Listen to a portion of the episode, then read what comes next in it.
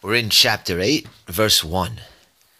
And the verse says, Azia kel Shlomo et Zikne Israel. And Shlomo gathered then the elders of Israel, and he gathered Kol Rashematot, which is all the heads of the tribes, and the Siavot live in Israel, and all the heads and the leaders of the ancestral families of the children of Israel. Elmel Shlomo, they all gathered to the king Shlomo, to Jerusalem, La'alot et Aron Brit Hashem, to bring up the ark of the covenant of God, Ir David, Hitzion, from the city of David, which is Zion.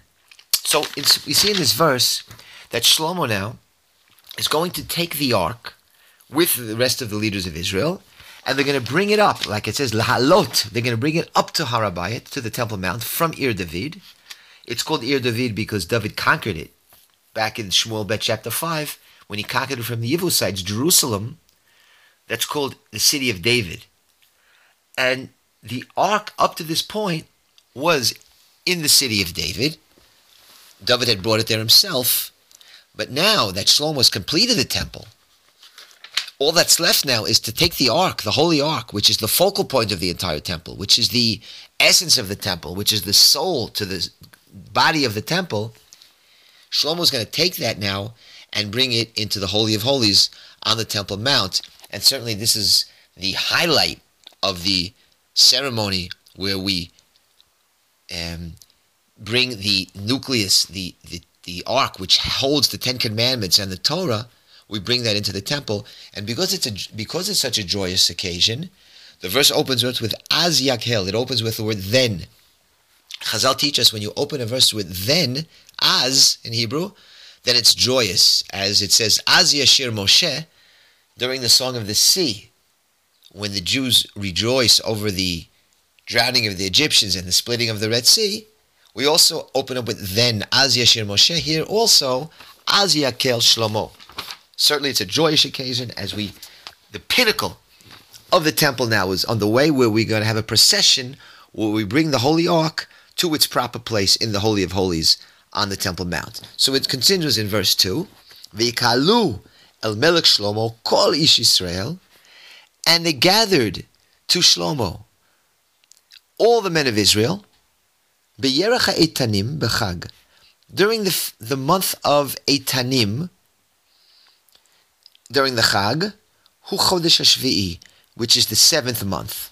So the month of Eitanim, we know, is the Hebrew month of Tishrei, and the original Hebrew name was called Eitanim, just like we saw Iyar was called Ziv and Cheshvan was called Bul. We saw those names. The original Hebrew name of Tishrei was Eitanim. And why Eitanim? Because Eitanim means strong or firm. And on the, on the month of Tishrei, we have those three major Jewish holidays, Rosh Hashanah, Yom Kippur, Sukkot, Shmini Atzeret. And that's the time when the Jew becomes strong and complete, and he's mitchazek in his mitzvahs, and, and he becomes a better Jew. And so we call it Eitanim. It becomes Eitan. That's the original Hebrew um, name of the month. And it says B'chag, which is literally means on the holiday, but we know that that's a code word for the holiday of Sukkot. When they say Chag, usually in the Gemara, they're talking about the holiday of Sukkot, because during the temple days, that was such a such a festive holiday that it's abbreviation for Sukkot. So this all took place on Sukkot in the month of Tishrei. And it says in verse three, Vayavo kol ziknei Yisrael, vayesu kohanim et Aron. So verse three says, all the elders of Israel came, and the Kohanim carried the ark. Now this is very important, that the Kohanim have to carry the ark, and they have to carry it properly by the staves, by the um, badim, or the metal poles that protrude from the ark, that are, that are hooked onto the ark. They carry it that way.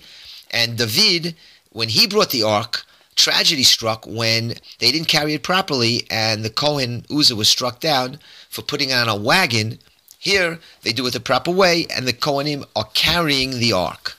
So it says in verse four, Vaya'alu et Aron Hashem, v'et Olam Moed, v'et Kol Klei HaKodesh Asher B'Oel, v'ya'alu otam HaKohanim v'Leviyim. So it says that they brought the ark of Hashem, But not just the ark, as we mentioned, but they also brought all the other items that were part of the Mishkan. We're talking about the staves and the bars and the pegs and the beams and so forth. They brought all that as well. All those sacred vessels, they brought it. Also, the Kohen Leviyim to the temple. So what happened here is that along with the ark, we have the other parts of the temple, the uh, Mishkan, the tabernacle that was used in the desert. And most of that is already obsolete because now Shlomo's built a permanent temple. And so, beside from the ark, they basically have nothing much to do now with the rest of the Mishkan, that portable tabernacle that was used in the desert. But because it's so holy and sacred, and it was built in the days of Moses by the architect Bezalel, they're going to take it and they're going to put it in the vicinity of the temple area in the Gniza. So that's what that's what verse four is teaching us. We go on to verse five. Va'amelech Shlomo v'chol adat Yisrael anoadim alav itol lefanav Aron mizabchim tzonu bakar asher lo yisapru v'lo yimanu mirov. So it says that Shlomo and the entire assembly with him, they were before the ark, and they're dancing before the ark, offering sheep and cattle, too abundant to be numbered or counted. That's the expression we saw before. Lo yisapru v'lo yimanu mirov. Such an abundant amount of sacrifices were being offered. That term we saw used for the number of offspring that was promised to Abraham, that he was supposed to have descendants that were not were so many that w- could not be counted. That we saw back when Abraham was sitting under the stars. And that's also a description of Shlomo's wisdom, that it's as numerous, too numerous to even count. So we have the expression used again now for the sacrifices that are being offered as they do this procession from Ir David to the Temple Mount. And on the way, they're offering sacrifices, stopping, offering sacrifices, stopping and offering sacrifices, kind of like today when they do a Hachnasat Sefer Torah, they bring it into a shul. Many times they have this parade or this procession and they stop along the way and they shoot off some fireworks. They go a little bit more, shoot off some more fireworks. All that is kind of a, uh, a, a zecher or a, a remembrance to what's happening here when they bring the ark to its proper place, the Holy of Holies on the Temple Mount. And it says the word mizabchim. Instead of the usual word lizboach, mizabchim is the Hipper word, the P L form in Hebrew. The grammar teaches us that the P L form of the verb is like the Hipper. That means it's a lot and a lot and a lot of sacrifices being sacrificed as they go along the way. And it says in verse six, Vayiviu haKohanim et Aron Brit Hashem el mekomo. And they, the Kohanim brought the ark to its place, el Dvir, to the Dvir, which we said is the area of the Holy of Holies, el Kodesh Kodeshim, to the Kodesh Kodeshim, to the Holy of Holies, el Tachat Kanfei HaKruvim, to the cherubim whose wings were over the ark. So we have in verse six, uh, four times the word to, to the place, to the Dvir, to the Holy of Holies, to the place where the cherubim's wings are. Of course, this picture of the ark I accompanied with the shior, that the ark had these two, these two staves protruding from it, and it also had the cherubim over it.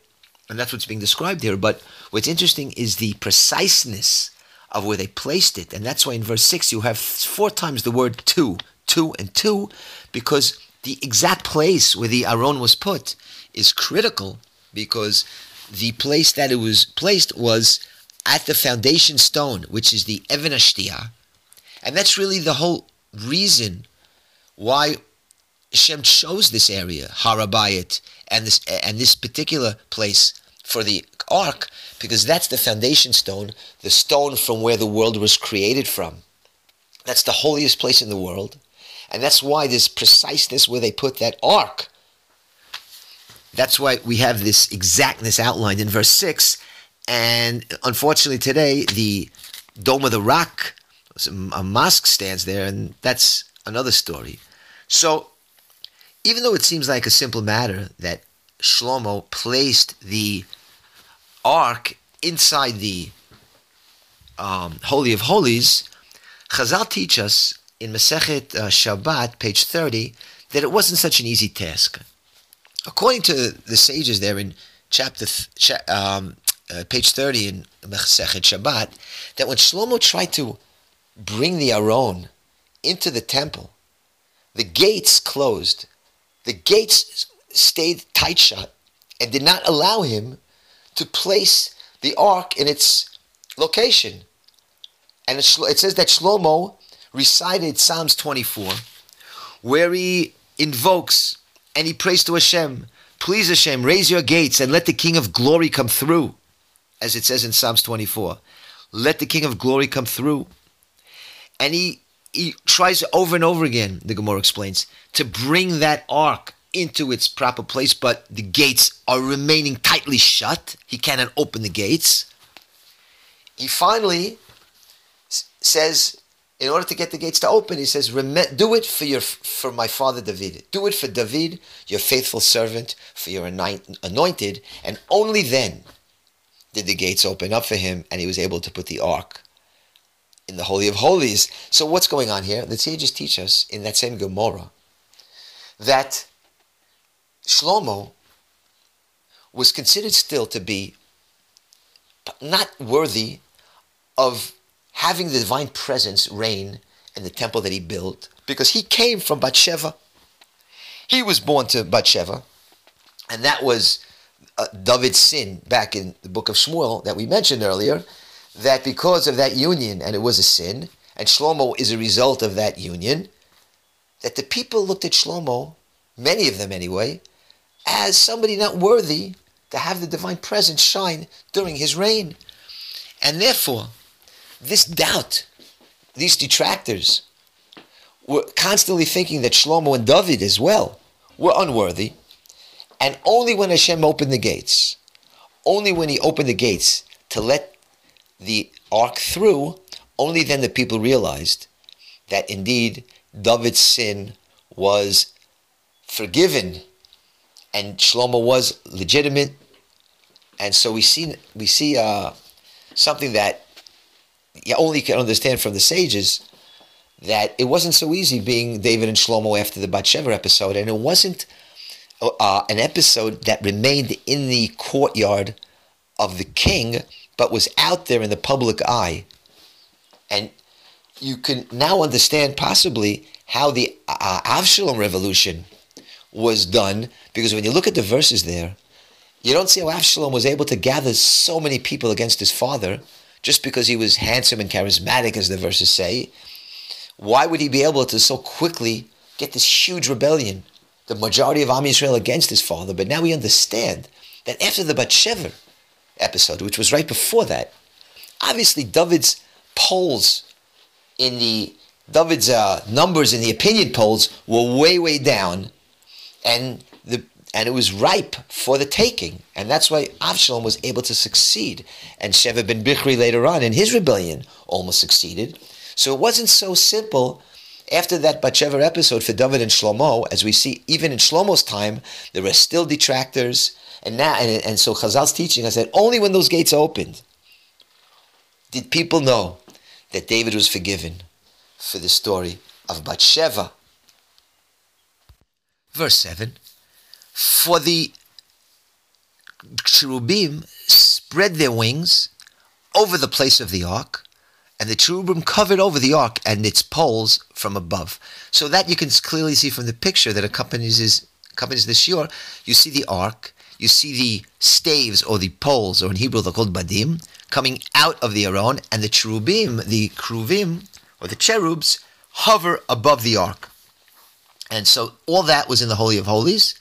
And then we have a very interesting verse here, that they extended the staves. In other words, one, when, when the ark was inside its Holy of Holies, that it says they extended the poles so that the tips of the poles were noticeable upon the partition from the sanctuary, but were not showing on the outside, and they remain there to this very day. So what's going on? When they put the ark in the Holy of Holies, that the partition between the Holy and the Holy of Holies was permanently opened, because those poles were sticking out. They were protruding into the curtain. And so as the ark, as they, they pushed against the curtain and didn't go through it. So if you view it from the sanctuary, from the sanctuary itself, you'll see the tips of these poles like two bumps in the curtain, because because it was beyond the space of the Holy of Holies. These poles were sticking out. So that's what that verse is saying, and it's a very, very odd, odd situation, as if it doesn't fit in there. But obviously, there's something very deep going on here. And according to the sages, God established that the poles should stretch that far, that they protrude into the partition there between the Holy and Holy of Holies, and it was supposed to protrude like a woman's breasts. And that whoever passed by would always remember the lesson that the fierce love between God and the Jewish people is compared to the love between a man and a woman. So they would look by and see the poles compared to a woman's breasts. And to teach us that our love for Hashem is also supposed to be just the way we think about somebody we're in love with, or a fiancé, the Rambam says, that you're always thinking about her all the time. That feeling was created, so we feel the way towards Hashem. And therefore, those poles, those badim, were constantly protruding to the curtain to look like two women's breasts. And this is brought up, by the way, in Song of Songs, chapter one thirteen, in Masechet Menachot ninety-eight. You can check it out for yourself. And the other point that should be made about the poles, very interesting, that the poles, they could never be removed from the ark. Those poles you see, or they're called badim in Hebrew, and a, a, a God established that these ark poles must remain constantly inside the rings, and it was forbidden to remove them. And wh why is that? Well, we have to remember that these poles had tremendous significance, that there were times that Hashem would do miracles where he would gather all the Jewish people, six hundred thousand of men and women, children, and put them between the poles, and would speak to them. And that's to show God's dominion or his control over the laws of nature, over time and space. And other miracles happen with these poles. That's when we cross the Jordan River. It says that the Kohanim, how did they cross the Jordan? Not like everybody else, but they actually held on to these poles, and the Aron and the Ark carried them over the Jordan River, to teach us, as the uh, sages say, that even though they may be they may be carrying the poles or the ark, the ark is actually carrying them. And therefore, every time the Kohanim would carry the ark, they had to do it by these motot, by these poles, by these badim, to teach us that even though they're carrying the ark, remember, the ark carries you. And that's all that the significance of the ark and the poles, as you see in, in the accompanying picture. Finally, we'll go to the next verse, and it says that nothing was in the ark but the two stone tablets that Moses placed there in Horeb when he made a covenant with the children of Israel when they left the land of Egypt. So the simple understanding is that they're telling us what was contained in the ark. Nothing was in there but those two stone tablets. They're talking about the Ten Commandments. That's what was in the ark. But even in English, you could see it's kind of a double negative. And in Hebrew, according to the Malbim, this is a very strong double negative. And you know two negatives mean a positive. It says in Hebrew, Ein ba'aron rak shnei lochot avanim, that there was nothing in their own, only two, state, uh, only two um, stone tablets. And therefore, when you have a double negative like that, that comes to teach us there was something else in the Aron. And what else was there? So we know that the Sefer Torah, the original Sefer Torah, was as well in the Holy of Holies, in the Aron. And we know two other things. That if you go back to Parshat Korach, at the end of the Parsha, when Hashem wanted to do a, a sign, a miracle, to show that Aron is legitimate Kohen, and he was appointed by Hashem to be the Kohen after the re rebels doubted it in the story of Korach, that he took the staff of Aron and he made it sprout uh, buds and almonds on that, on that staff. And it says there that Hashem said to Moshe to bring the staff of Aron before the testimony as a safekeeping. And so we, and so the sages tell us that that as well, that staff of Aron as well was also in the Aron. In addition, if you remember the story of the manna that came from heavens for forty years, that gave sustenance to the Jewish people, that's in Shemot, in Exodus uh, chapter sixteen. There as well, it mentions that Moses should take this manna, put it in a jar, and keep it as a sign for generations, as a safekeeping, as a sign, so we remember the miracle that Hashem sustained us for forty years. And the sages tell us that as well was in the Aron, in the Ark. And that's why we have this double negative in our verse, that there was nothing there, but, but that's coming to teach us there was something else. And we'll stop right here.